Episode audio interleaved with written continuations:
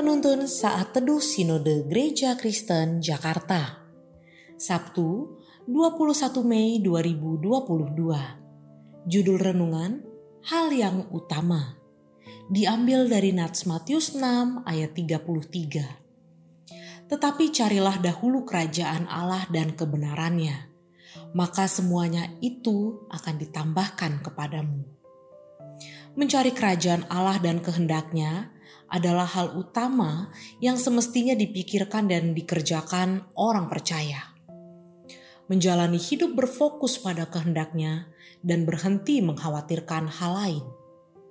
Tuhan yang Maha Kuasa peduli pada hidup kita, sehingga kita tidak perlu merasa khawatir akan kebutuhan apa pun juga. Sebab pada saat kita fokus melakukan kehendaknya, dia pasti mencukupkan yang kita perlu Pertanyaan bagi kita saat ini adalah, apa yang sedang kita khawatirkan?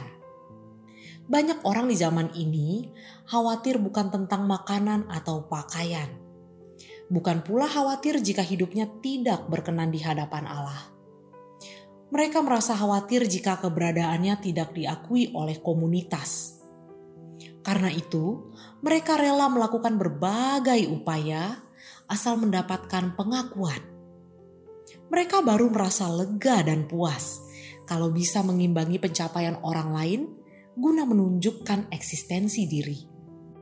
Tanpa sadar, gaya hidup mengikuti tren ini membuat orang lebih takut mati gaya daripada takut akan Tuhan. Fokus mereka adalah eksistensi diri, bukan kekudusan hidup bagi Tuhan.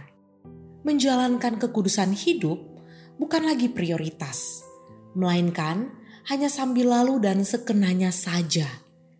Kiranya yang seperti ini jauh daripada kita. Tujuan hidup murid Kristus adalah mencari kerajaan Allah dan kehendaknya. Kiranya Tuhan memampukan kita.